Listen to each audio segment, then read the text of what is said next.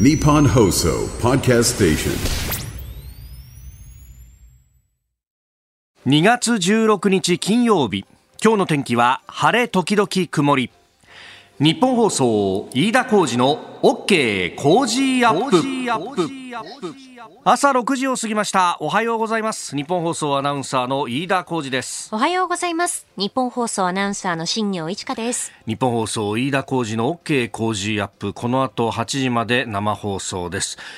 日は関東春一番が吹いてあったかいね、南風が結構強く吹いておりましたが、今朝はなんか風が吹き返しみたいな北風になってさ、そうなんですよ、ね、冷たいよね。冷たいんですよね、今朝はね。でもなんか窓がガタガタいって起きたっていう方もいらっしゃるんじゃないかなっていう。それぐらい風強いんですよね今ね。日本屋上の時計は 9.4 度ということで、まあ、この時間帯にしてはね、最近では結構高い気温ではあるんですが、体感はやっぱり北風で冷たい風が吹いてくるとね、そうですね、ちょっと寒いなというね。昨日に比べると東京ですと7度くらい最高気温下がって14度になるので。そうなの？そうなんですよ。そっか、昨日と比べると7度下がってしまうんですよ。やっぱズボン下履いてくるべきだったな。今日朝玄関出て寒いなこれ、ね、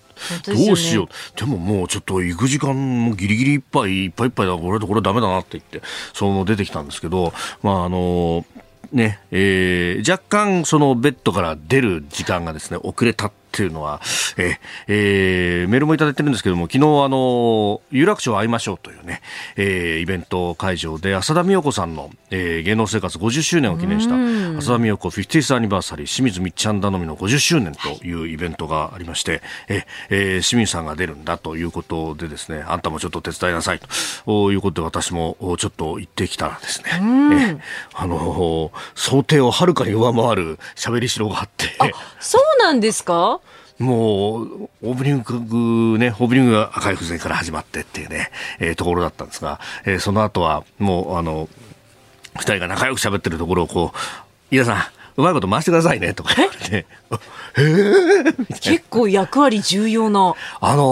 人ってプレッシャーがかかるとさ、汗かくんだなっていうね。でも飯田さん、ごめんなさい、勝手な思い込みかもしれないですけど、飯田さんぐらいになるとあまりもう緊張しないイメージがあるんですよ。何言ってんだよ、毎日緊張してんだよ。毎日緊張してんだよ。本当。嘘だ。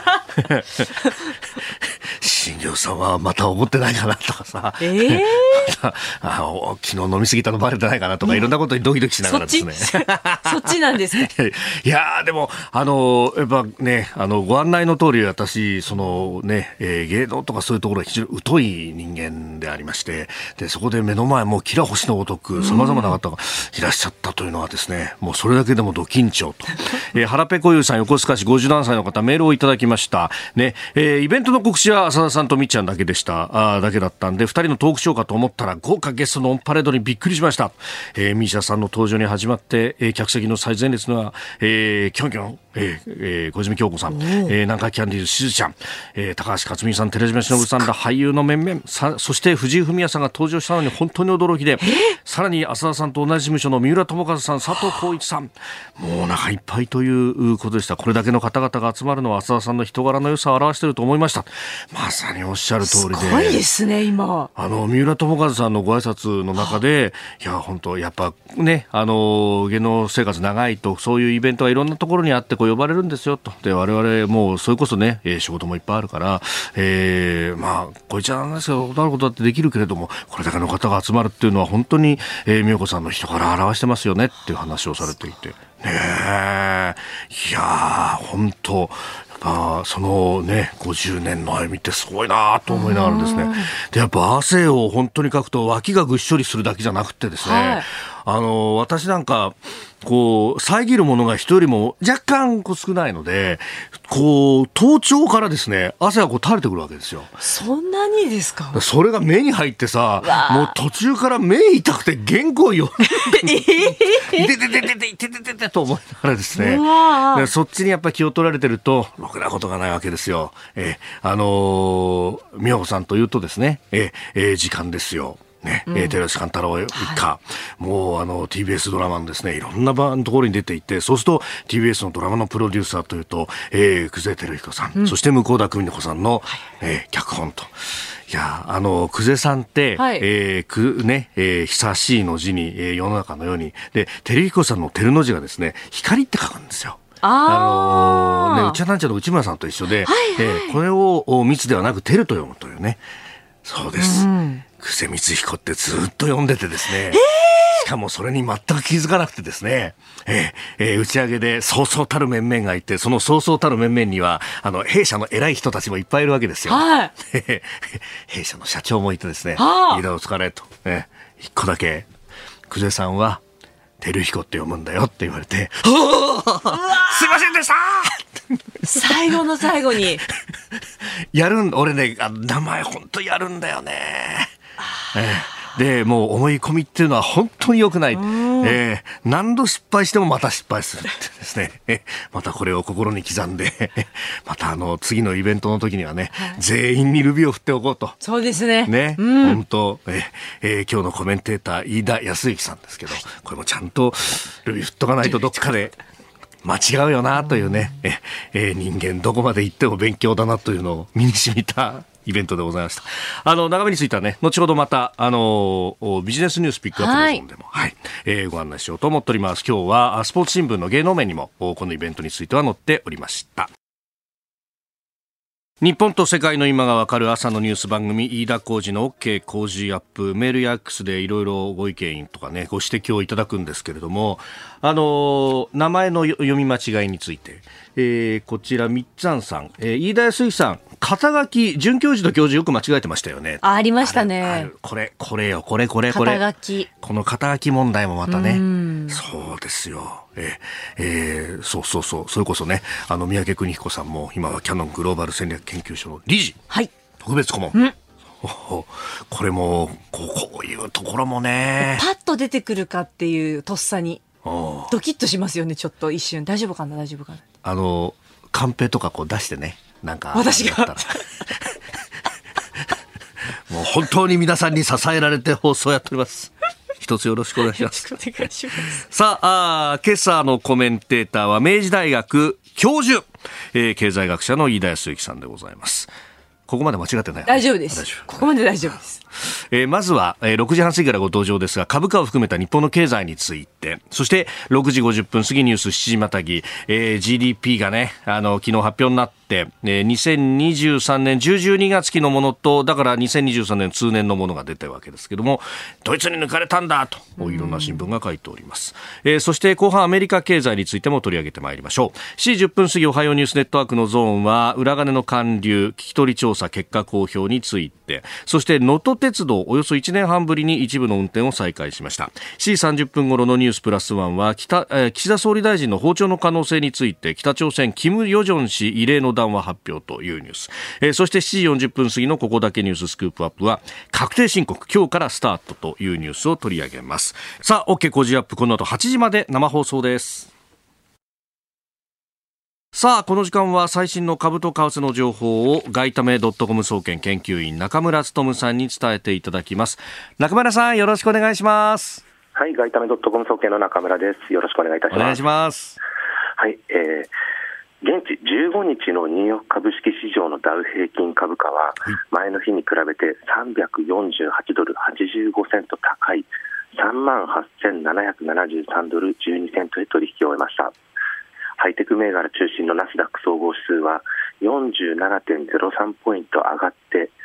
15,906.17 でした。円相場は前の日よりも60銭ほど円高ドル安の$1.14997付近で取引されています。はいはい、円相場ですけれども、昨日はまず東京時間に日本の10-12月期の、国内総生産 GDP が発表されました。結果は市場予想の前期比プラス 0.3% に反してマイナス 0.1% と予想外のマイナス成長となりました。これで日本は2期連続のマイナス成長となり、定義上はテクニカルリセッション、景気後退となっています。はい、でこの結果を受けて日銀の早期引き締め観測が後退、日本の長期金利利回りが低下したことにつれて、アメリカの長期金利利回りが低下で、そしてドル売りが持ち込まれました。で、ニューヨーク時間に入りますと、今度発表されましたアメリカの1月小売売上高、これが前期比マイナス 0.8% と予想のマイナス 0.1% を大きく下回りました。その他アメリカの1月の鉱業生産も予想を下回ったということでドル売りが持ち込まれて、相場一時149円53円前後まで上昇しています。で、最もここ最近の相場の流れとしては、日銀はマイナス金利を解除したとしても経営緩和政策は継続で、アメリカは市場がちょっと織り込みすぎていた早期利下げ観測というのは後退しているので、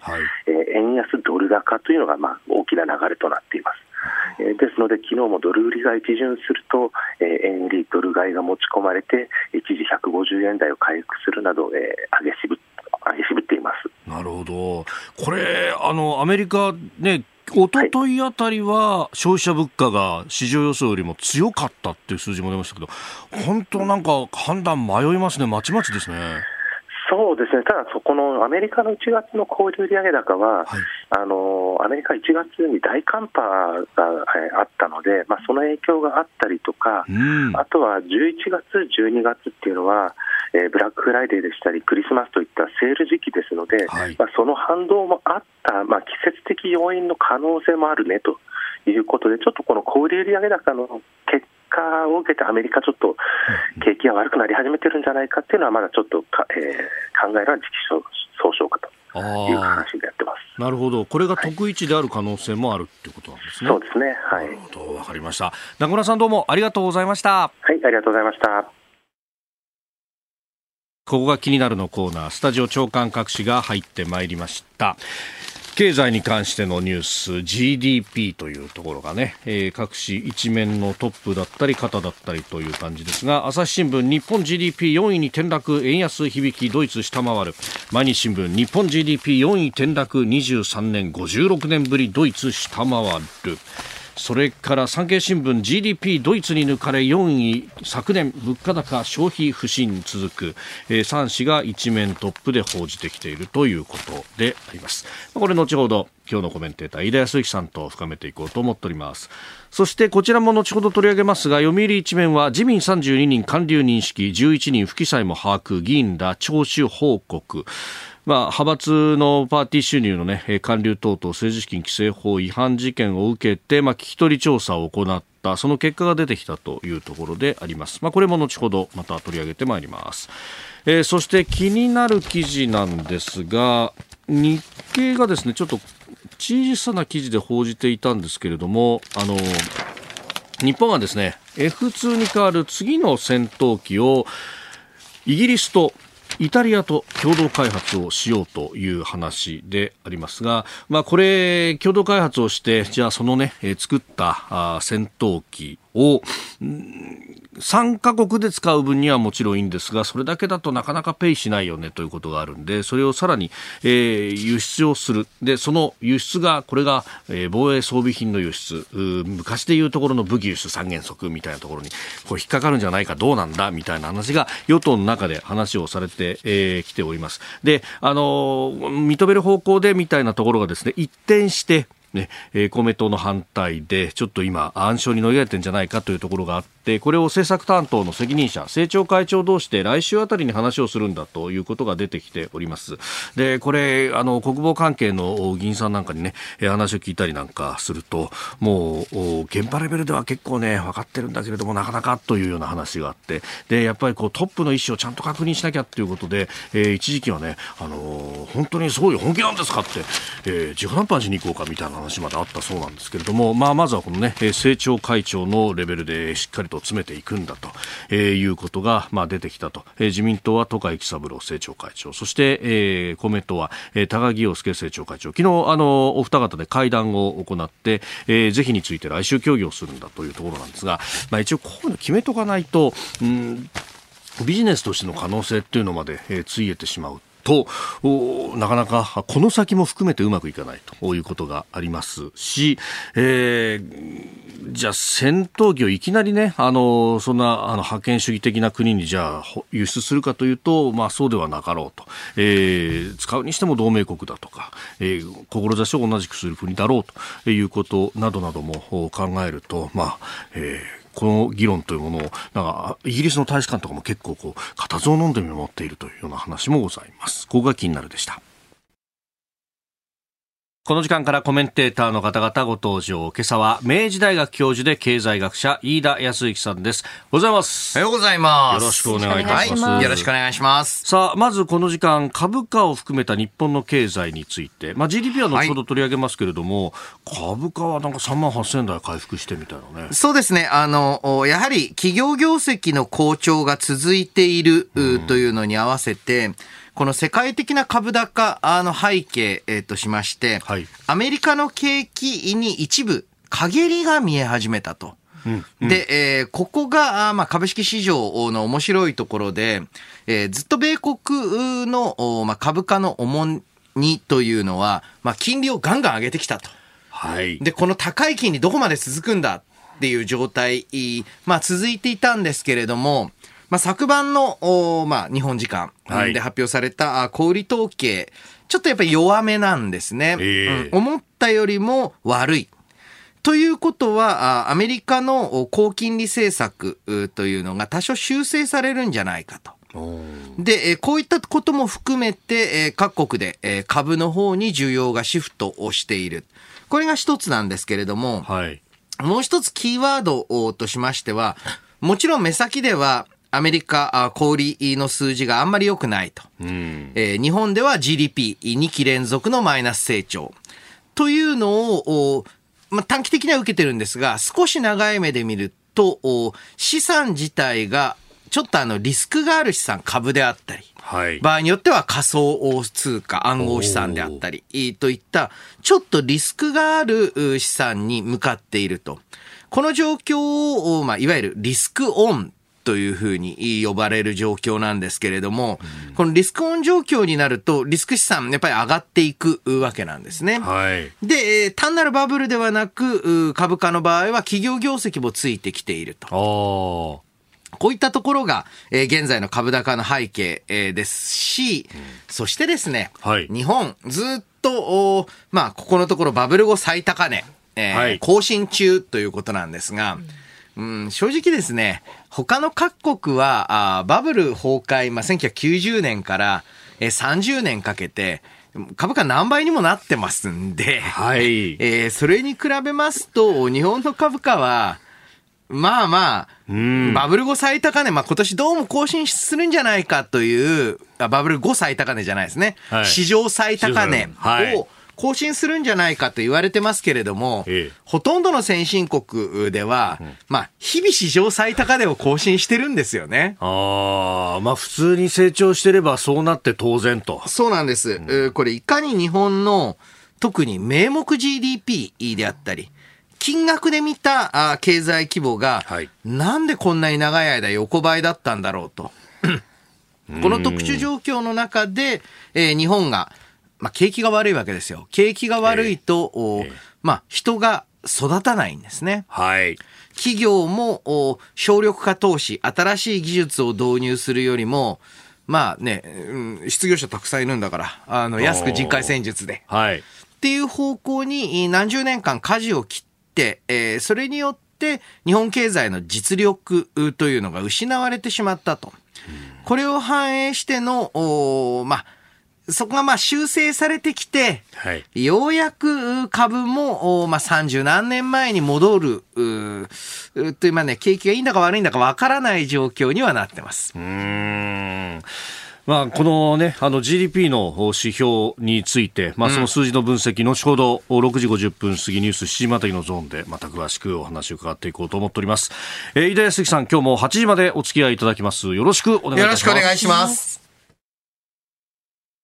日本と世界の今がわかる朝のニュース番組、飯田浩司の OK 工事アップ。今朝のコメンテーターは明治大学教授で経済学者飯田康之さんです。引き続きよろしくお願いします。よろしくお願いします。ニュースの前に一つお知らせが入りました。4月の28日。この OK 工事アップのイベント第2弾をお送りいたしますけれども、神奈川県民ホール、飯田康之さんにもご登場いただきます。よろしくお願いします。よろしくお願いいたします。もう4月になったら何がね、起こってるのかっていう。この時期特に、今のところの予定では、衆院の3補選の投開票日でもあるということですね。はい。で、さらにまあね、ちょっと政治の世界動き大きいですけれども、はい、経済についても、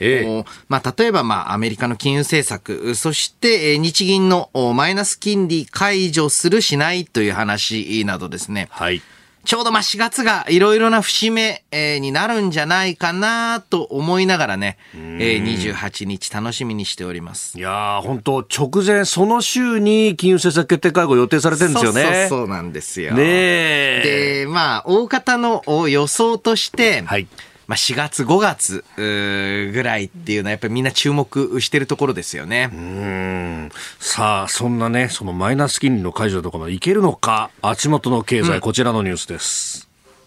去年の GDP ドイツに抜かれ日本は世界4位に転落。内閣府が昨日発表した2023年10から12月期の国内総生産 GDP 季節調整済みの値速報値は物価の変動を除いた実質で前の期と比べて 0.1% のマイナスでした。この成長が1年続いた場合の年率換算でマイナス 0.4% となっています。マイナス成長2四半期連続ということで、2023年通年では名目 GDP の実額がドイツに抜かれて世界3位から4位に転落しているということです。はい。ということで、まあこれね、先ほど6時半過ぎのゾーンでもお話をいただいたところですけれども、まあ新聞は嬉しそうに書きますね、これ。そうですね。日本について悪いニュースがあると大喜びっていう新聞と、はい、何でもかんでもね、日本一番って言いたいメディアとかね、まあちょっとね、極端な人が多いなと思うんですけれども、はい、まず、10月12月期第4四半期の GDP について、はい、こちらですね、エコノミストのセンターの予想の平均としては0ないしは 0.1 プラスぐらいの予想が多かったんですが、2四半期連続のマイナスで、この大きな要因として、はい、物価の上昇に対して、消費の上昇がそこまで、ついてこなかった。つまりはですね、各家計、お金を使う額はどうも増えてるっぽいと。はい、だけれども、まあ、要は物価上昇 10% 物価上がったけれども、10% は買い物を増やしてない状態なので、買い物の額を増やしてない状態、使う金額は 10% 伸ばしていないので、はい、差し引きで実質でマイナスの消費ということになっています。で、やはりですね、この長く日本の場合消費が低迷していた、そしてもう一つは物価がずっと同じかむしろ下がっていた、はい、という状態なので、各家計がの消費額というのが金額にペッグっていうんですけれども、金額に釘付けになっちゃってるっていうケースがあると。一番わかりやすいのはお小遣い。お小遣いは3万円って決めてたり、はい、今月の飲み代は2万円って決めてたりすると、物価が 10% 上がると、それによって物価を考慮した飲み会の代金を2万円のまんまだったら 10% 減っていうことになるんですよね。金額が一緒だったらそうですよね。そうです、そうです。同じだけ飲むためには2万2000円にしてもらわなきゃいけないけど、そうそう、本当はそうなんですけれども、同じだけ飲ましてくれないですね。そう、こういったところもね、まあ、デフレマインドの残死、残りかすというのを感じるんですよね。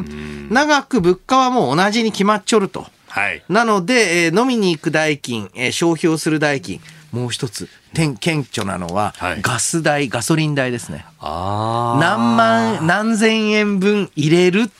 っっていう習慣の方結構多いと思います。確かに満タンでじゃなくて20リッターとかで入れてくる、そうで、そういった習慣が足元引っ張ってるんですが、その一方で、はい、国際的に見た名目 GDP っていうのはこれ為替レートで換算します、はい、そうすると円安になったらそれは下がるんですね、うんうんうんうん、っていう時に、いやだから円安が悪いっていうんですけれども、さて GDP の国際順位と、はい、国内で失業が多い少ないとか、国内で、今回賃上げ、注目されますが、労働市場良い悪いどっち大切ですかって考えたら、GDP の順位より給料や雇用の安定度が重要ですよねってところをちょっと意識しないといけないですよね。確かにね、ドル建ての名目 GDP 一番高かった頃って失業率 5% ぐらいありましたからね。2012年ぐらいですか、11年、12年ぐらい、そんないい時代だったかなってのは考えないといけない、7時をまたいでこの経済についてのお話続いてまいります。ニュース7時またぎ、日本放送 OK 工事アップです。昨日発表された2023年10、12月期の GDP の速報値、そして2023年1年間の数字もこれで出揃ったということになりますが、はい、いろんな数字がこう発表されるじゃないですか、はいはい、でその中でその GDP デフレーターとか、はい、その辺見てるとなんかだんだんこうゼロに近づいていって、今 0.4 っていう、これ大丈夫なんですか、それで。はい、現在日本の物価動向って、はい、完全にインフレフェーズが終わったと言っていいと思います。終わりましたか。はい。で、ここからどうやって、2% 前後を維持するのかというのがポイントになってるんですね、はい、でこういった中で、日本銀行マイナス金利政策をどのように変えていくのかというのが大きな焦点になる。で、これは皆さん勘違いされてる方もいるみたいなんですけれども、マイナス金利政策またはその解除っていうのは、はい、一般的に言う今アメリカで金利を上げてる下げてるという意味の金融政策とは少し異なっていて、マイナス金利政策めんどくさいんですよ。というのも、はい、まず一般的に各銀行、一般の銀行ですね、はい、で日本銀行に日銀当座預金口座っていうのを持ってます。なんでこれ必要かっていうと、銀行間でお金のやり取りをするとき、我々が銀行振り込みとかするような形で、はい、銀行は日本銀行の口座を使って銀行間のやり取りっていうのをしてるんですね。そこに一定以上の残高を持たなきゃいけないと。じゃないとやり取りできないですもんね。そうなんです。で、その残高が非常に今大きくなってる。これなぜかっていうと、日銀が、各銀行から国債を買うと、はい、その代金、当然日銀預金に、日銀口座に振り込むわけですよね。で、ガンガン国債買いましたから、はい、どんどん日銀の、各銀行の日銀口座が増えていったと。で、これ増えすぎだっていうことで、はい、その日銀の口座の一部、ごく一部にマイナス金利を適用したっていう、これがマイナス金利政策なんですけれども、じゃあその解除というのは、実は、直接的に金融引き締め、というふうには言えないんですね。単純に言うと、各銀行が日銀に預けてるというか、設定している残高にマイナスの金利がつく。これね、よくよく考えると単純に銀行税なんです。なるほど。そう、銀行に軽く税金で、マイナス金利政策が銀行税だって分かると、はい、なんであんなに各銀行がマイナス金利政策に反対かよく分かりますよね。預けるだけでお金取られたらたまったもんじゃないと。そう、税金上乗せされてるぞと。そう、だからうちに税金かけるのやめてくださいっていうのが、そっか、銀行業界のマイナス金利反対なんです。で、日本銀行はやはり銀行を管理している、監督しているところでもありますので、税金取ってやりたいなと思うのもわかるし、直接金融引き締めとは言えないんですが、はい、いや言うてマイナス金利やめるんでしょうと、これが金融引き締めのサインだって受け止められてしまったら元も子もない、だから私はこんなにインフレが危機の問題じゃないのが明らかになったと、むしろ下がりつつあると、はい、今やんなくてよくないと。つまりマイナス金利はね、確かに銀行に対する課税なんで銀行が嫌なのはもう重々承知ですと、はい、なんだけれども、だからまあどっかのタイミングで正常化したい、これもとってもよくわかる、うん、だけれどもこんなめんどくさいタイミングでなんでやるのと、いろんな誤解されちゃいがち。そう、まさに、あ、これから金融引き締めに入るんだっていうふうにマーケットに受け止められる可能性十分にあるんですよね。うん、何もこんな危ないタイミングでやる必要は私はないと思うんですが、はい、これが政策提言ですね。うん、で、その一方で、じゃあいつ頃マイナス金利解除あると思いますかって言ったら、4月ないしはその次の政策決定会合だと私は予想はしてます。はい、まあ、このねマイナス金利の解除とか政策変更に関して、まあ、賃上げを見るんだということを上田総裁も言ってらっしゃる、まあ、そうすると4月あたりというのはタイミングになってきますか。そう、今年はもう賃上げはあります、これはですね別に、その日本企業が急にですね労働者に優しくなったわけではなくて、はい、各企業も人の取り合いになってますんで、まあ、この人の取り合いが起きたら賃金上がり始める。で、実際アルバイト派遣社員等の時給は、かつて、ない水準に到達しつつあります。正社員がねいまいち上がってない。でこれはやっぱり日本の場合は正社員が動かないんですよね。移動しない、はい、そうすると会社は別にね慈善事業やってるわけじゃないんで、給料を上げなくても辞めない人の給料を上げる理屈がないんですよね。別に上げなくてもこの給料据え置きでも辞めないんでしょうと、はい、だったら別に上げる必要ないじゃんと。ねえ、給料上げるとなると社会保険料の会社負担分も上がるし、そうそう上がるし、コストはよりかかるじゃないかと。そう逃げる人が出始めるとガラッと変わっていくわけなんですね。で、これまさに高圧経済という考え方にもなってくるんですけれども、なぜちょっと景気がいい、高圧経済っていうのは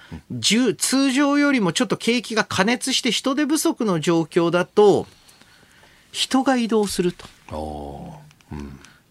より適職を求めてとかより新しい産業まで、要は生産性伸びてて給料がガツンとくれるところに労働っていう資源が移動する。で人手不足になった業界はやばいって思って機械に投資をする、はい、人が集まんないんだったら省力化しようと。省力化だと。でそれがまた投資を通じて経済を成長させる。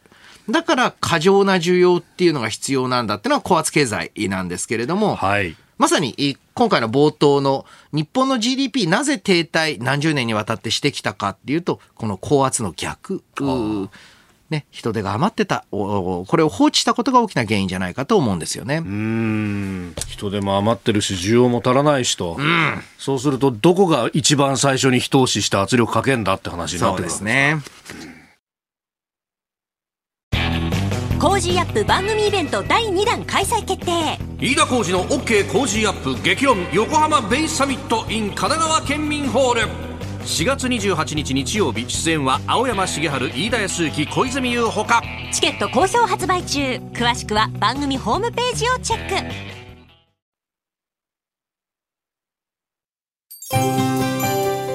日本と世界の今がわかる朝のニュース番組、飯田浩司の OK コージーアップ。ここでポッドキャスト YouTube でお聞きのあなたにお知らせです。 OK コージーアップ週末増刊号を毎週土曜日の午後に配信しています。1週間のニュースの振り返り、これからのニュースの予定や今後登場いただくコメンテーターのラインナップをご紹介しています。後半にはコージーアップコメンテーターがゲストと対談するコーナー。今月はジャーナリストの佐々木俊直さんと作法家の三枝理恵子さんです。週末もぜひチェックしてください。おはようニュースネットワーク、取り上げるニュースはこちらです。裏金の還流を32人の議員が認識、自民党が聞き取り調査の結果を公表。自民党は派閥の政治資金パーティー裏金事件を受けて、政治資金収支報告書に不記載があった議員ら91人への聞き取り調査の結果を公表しました。パーティー券売上の資金還流を認識していた議員らは32人に上り、うち11人は不記載も認識していたということです。主な使い道として懇親費用や車両購入など15項目を列挙しましたが、違法な使途は否定しております。とりあえず調査が出てきました。で、今回の、裏金事件、要はですね、政治資金収支報告書に、記載をしなかったという案件なんですけれども、これがやはりこれ、自民党であり、そして日本型の組織の問題点っていうのを凝縮している部分がある。どういうことかっていうと、これみんなやってたので、みんなというと語弊ありますけど、たくさんの人がやっていたので、違法っぽいけどグレーなんじゃないっていう認識だったという方が多いんですよね。これも明らかに、政治資金報告書に、記載しないっていうのは違法なんですけれども、何かこのルールとしてはダメだけれども、やってる人が結構いるからまあ良いというルール、これが続いてしまっていたと。で、さらにそれが、ずっと多くの人にとって資金の重要な供給源になってしまっているので、これ安倍首相、元首相が首相を辞められて、安倍派に戻られた時に、この習慣ちょっとちゃんと整理しないとダメだと。だってどう考えてもおかしいのでって言ったんですけれども、結局それもうやむやになってしまった。で、このずっと続いている習慣だから、そのしっかりとした法的な根拠云々よりもまあ良いというふうになってしまっている。これを今しっかりと正す大きなチャンスだと思うんですよね。で、これが第一段階、第二段階は、じゃあなんでこういう裏金還流というのが行われたかというと、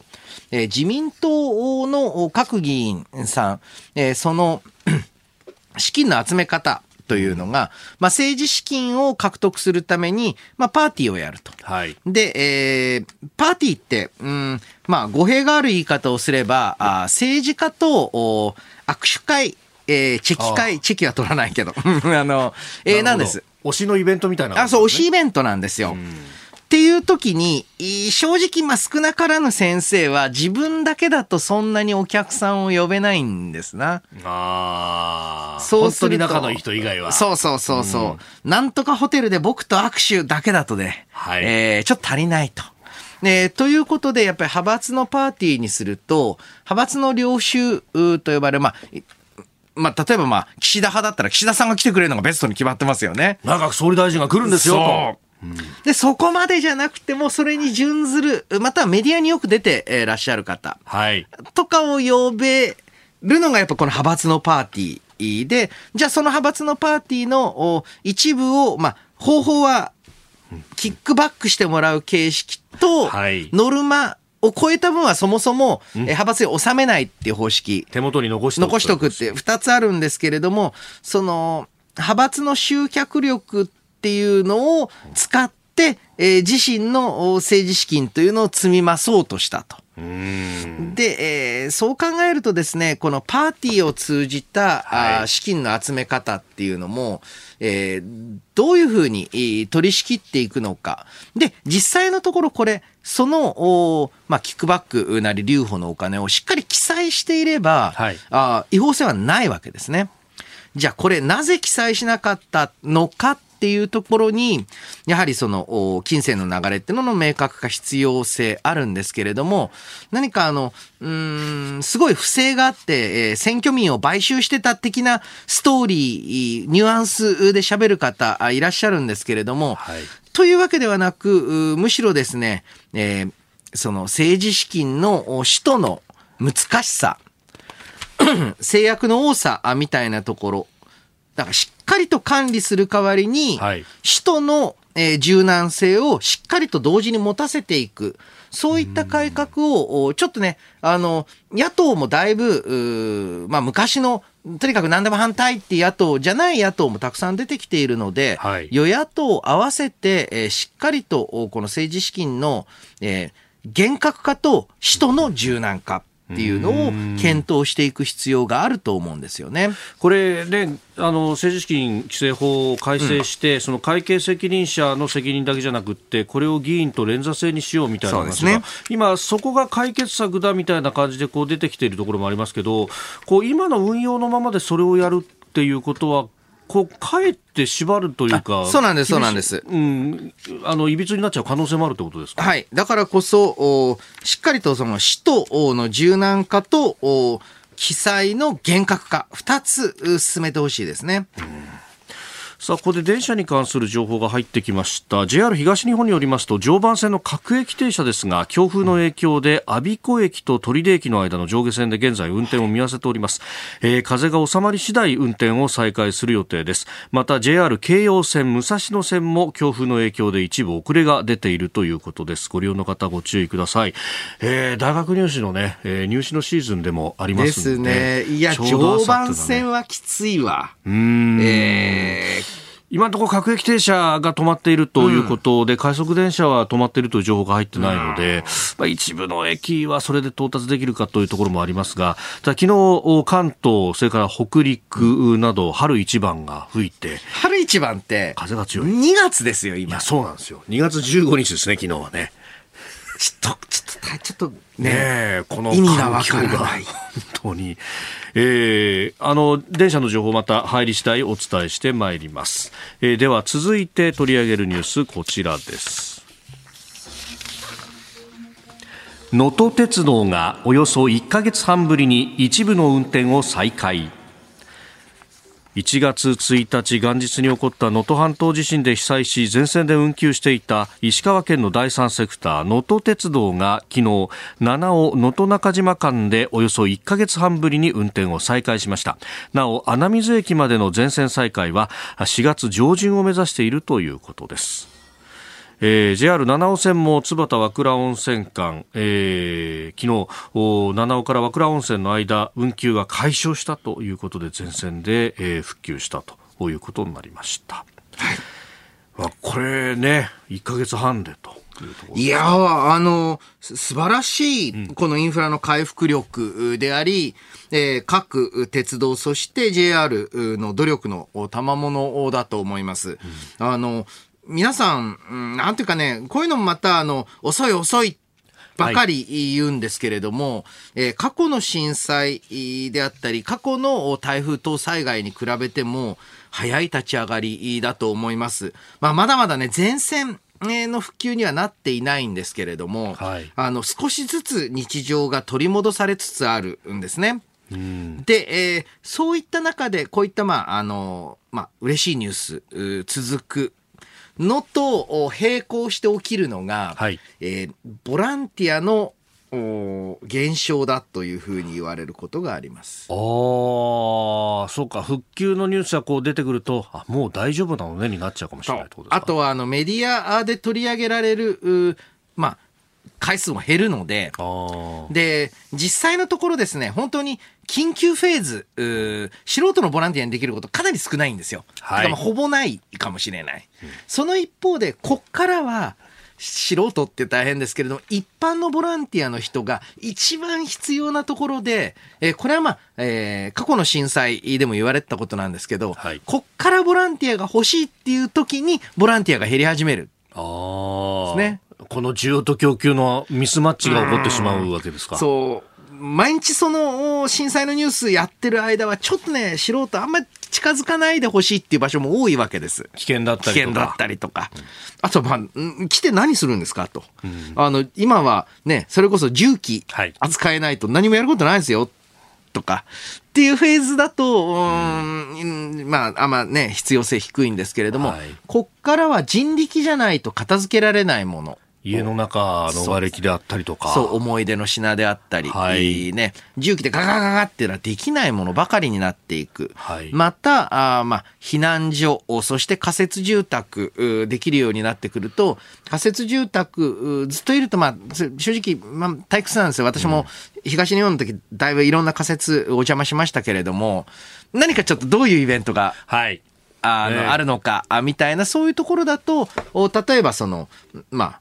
芸能人の方とか行って慰問するみたいなものも含めて、いろいろなボランティアの形、これから可能になりますんで、ぜひ大麻の支援を。アクセスもね、こうして鉄道が通れば容易になるということもありますもんね。この時間、飯田泰之さんとお送りしてまいりました。日本放送でお聞きの方、この後も飯田泰之さんとともにお送りいたします。今朝のコメンテーターは明治大学教授で経済学者、飯田泰之さんです。引き続きよろしくお願いします。よろしくお願いします。続いてニュースプラスワン、取り上げるのはこちらのニュースです。岸田総理大臣の訪朝の可能性について、北朝鮮のキム・ヨジョン氏が異例の談話を発表。北朝鮮の金正恩総書記の妹、キム・ヨジョン氏は、すでに解決された拉致問題を両国関係の障害物としないのであれば、岸田総理が平壌を訪れる日が来るかもしれないなどとする異例の談話を発表しました。岸田首相の本心をもう少し見守るべきだとして、日本側の今後の出方を見極める姿勢を示しているそうです。岸田総理は、はい、岸田総理で今こそ大胆に現状を変えていかなければならない。で、この状況で、北朝鮮との関係、改善を探るということの意味を、各メディア、各メディア、良いニュースとして報じてたりするじゃないですか。はい、あれが不思議でならないのが、この状況で北朝鮮と関係改善をするということの、国際政治上の意味というのをみんなどう考えてるんだろうと。ウクライナ侵略戦争において重要な武器の供給元、特に弾薬ですね、はい、の供給元になってると、言われていて。で、この頻度で、ミサイルを撃ってきて、発射してきて。はい、で、関係改善するんですかと。日本はどちらの方向を向いて、国際政治の舞台に、いようとしているのか、正直意味がわからないんですね。で、これ、北朝鮮側からのアプローチというのは、はい、能登半島地震において、はい、もうお見舞いの電報と。そして、非常にこういう言い方は良くないんですけれども、北朝鮮は強いカードである拉致問題について、北朝鮮側が、正直カードを握ってるわけですよね。そうすると、で、岸田総理の支持率は、十何%という報道も出てると。昨日出た時事通信の調査では 16%、16.7 だったかな。はい、そろそろ消費税のね、税率が視野に入ってくる状況ですけれども、この状況で、やっぱりこの目立った外交というのがどうしても改正といいますか、支持率回復のきっかけになるわけです。はい、という中で、北朝鮮は日本のことをもう本当に研究してると思います。で、この状況で、世界各国見渡して、はい、無理筋のはずの、ウクライナ戦争には武器供給します。ミサイルは撃ちます。でも関係改善してくれるところってどこだろうって言ったときに、支持率 10% 台の政権があった。しかもカードこっち握ってる。はい。っていう視点だと思います。そうするともう、釣り針を垂らせばパクッとくるだろうと。しかもですね、岸田総理、なんと言いますか、総裁選前の引退論が囁かれていたんですけれども、今年9月のですね、はい、総裁選、木原誠二氏が続投に対しての期待を寄せたり、はい、またはですね、今回の、倫理、政治資金、規正法違反、の疑いに関する調査でも、処分はこれからの対応や反省次第で党が決めるっていうんですか、俺が決めるっていうわけですから、はい、だいぶその党内での基盤を固めたり、また党内での与党を増やして再選にかけたいという意欲を失ったわけではないんだと思うんですね。で、その中でずっとね、正直ね、岸田首相は外交と安全保障については極めて、まあ良い選択といいますか、はい、日本の安全保障を強化する選択を重ねてきた、わけです。しかしこの支持率だとどうなるんですかね。これは私は正直安易に食いついちゃいけない釣り針だとしか思えないんですけれども、それこそね、先ほどウクライナのへのロシアの侵略、そのまあかなり、弾薬など100万発とも言われるような、ね、提供している。来週の頭には日本とウクライナの間の復興会議をやるんですよね。はい、タイミングとしてもこれ最悪ですよね。そう、意味が分かんないんですよ。だからウクライナね、これちょっとね、正直ね、岸田首相のいいところは、はい、クロート好みのメディア受けはしないんだけれども、ああこれは安全保障上重要であるとかっていう意思決定をたくさん下してきた。あ、安保3文書だったりとか。そうで、防衛装備品輸出についてもちょっと今与党内調整で頓挫してますけれども、だいぶ前に進んだ、はい、受けないですよ、武器輸出できるようにするのか、死の商人がっていう話になるんですけれども、はい、ちゃんと進めてきた。で、なんですけれども、今回はこれをどうするんですかね。だってウクライナと復興を、そして友好関係を強めます、ウクライナ侵略に武器を供給しているところとも関係改善します、これ完全にもうでたらめな外交方針になってしまう、もう全然ベクトルが別の方向向いてますもんね、これね。もちろん岸田首相、そして岸田首相の側近もこれがいかになんていうか変なことかというか、矛盾した姿勢かっていうのは絶対分かってるはずです、はい、大変ブレーン、または周りの官僚たちもしっかりと、はい、まあ、意見を聞いてくる総理ですから、でもこれはね、やっぱり民主主義のコストなのかいいところなのか、この支持率だと、はい、その玄人好みの政策なんてやってる場合じゃないと、意味なくて、なんだったら害があったとしても、支持率を維持しなければいけないという方向になるのかどうか、ちょっとこれはね、試金石っぽいところがあるんじゃないかなと思ってますよね。まあ、そしてね、アメリカの大統領選やってる最中、ここで、例えばトランプさんに代わってかつての米朝首脳会談的なものに動き出そうとするなんてことになると、先にやっときたいとか。そうなんですよね。そのトランプリスクも非常に大きいと思います。まあ、ただね、日本は拉致被害者全員奪還っていうのはもう、いやもちろんですよ、ね、政治家の皆さん誰を見てもブルーリボンをバッチつけてるわけですからね、はい、そうなんです。それをなんていうか人質に取られている中での交渉なので、本当にね、大変なことは間違いないとは思います、ニュースプラスワンでした。コージーアップ番組イベント第2弾開催決定。飯田浩司の OK コージーアップ激論横浜ベイサミット in 神奈川県民ホール。4月28日日曜日、出演は青山茂春、飯田泰之、小泉優ほか。チケット好評発売中。詳しくは番組ホームページをチェック。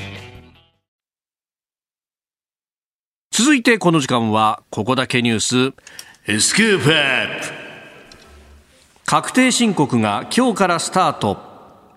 所得税などの確定申告の受付が今日から始まります。スマートフォンからも利用できるインターネットによる申告手続き e-tax はマイナンバーカードとの連携が拡充され、利用者と勤務先がそれぞれ一定の条件を満たしていると給与の源泉徴収票のデータが自動的に反映されるようになっております。確定申告の受付は今日から来月15日までで、国税庁は感染予防のためにもできるだけ e-tax を利用してほしいと呼びかけております。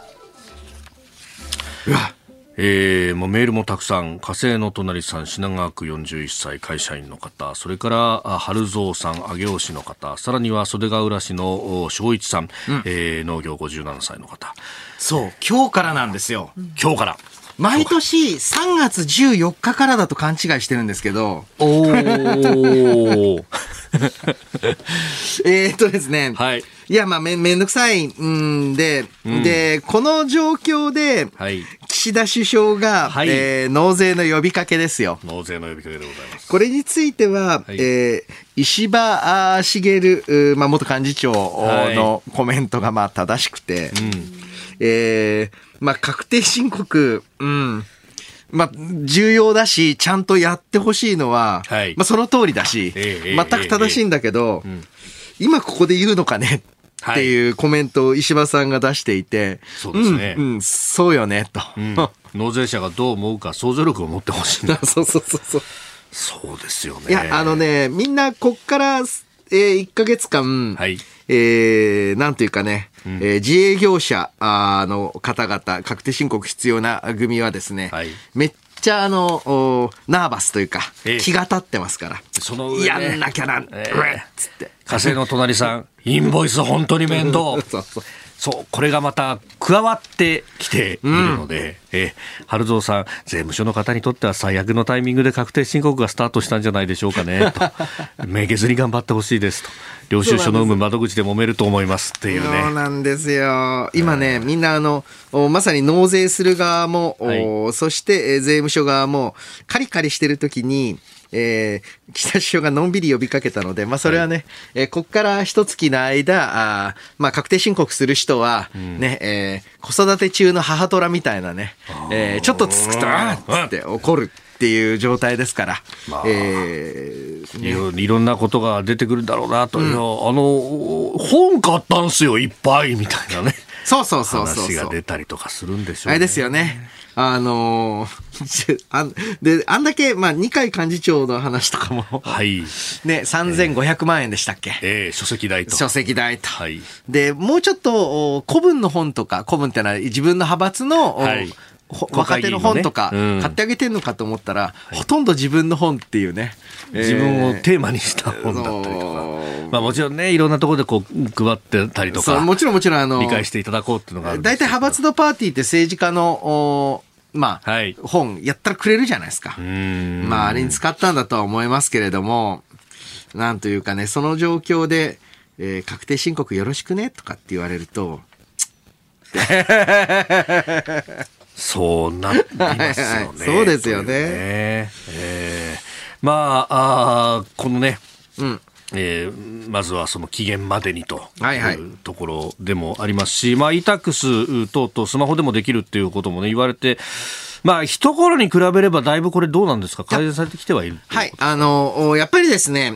税務について、はいまあ、受け取る税務署側も申請側も e-tax 圧倒的にやっぱり楽ですよ、うん、で昔のように電卓をとかっていうんじゃなく全部入力をしていくとちゃんとルールにのっとった形で合計額とか小計欄とかも全部出てきますので、はいまあ、e-tax で早めにねって言ってるんだけど毎年ギリギリになるんですが特に、夏休みの宿題を8月31日にやってたグループは、はい、ちょっとね大人になっていい加減反省して1週間ぐらい前にはやろうねとそうするとあれですねまだ2月だからさあやっぱね3月になったら本気出すっていうね、モードだといつかやられると、はい、まあ、いろんな呼びかけも出ておりますし、またね、やっぱ、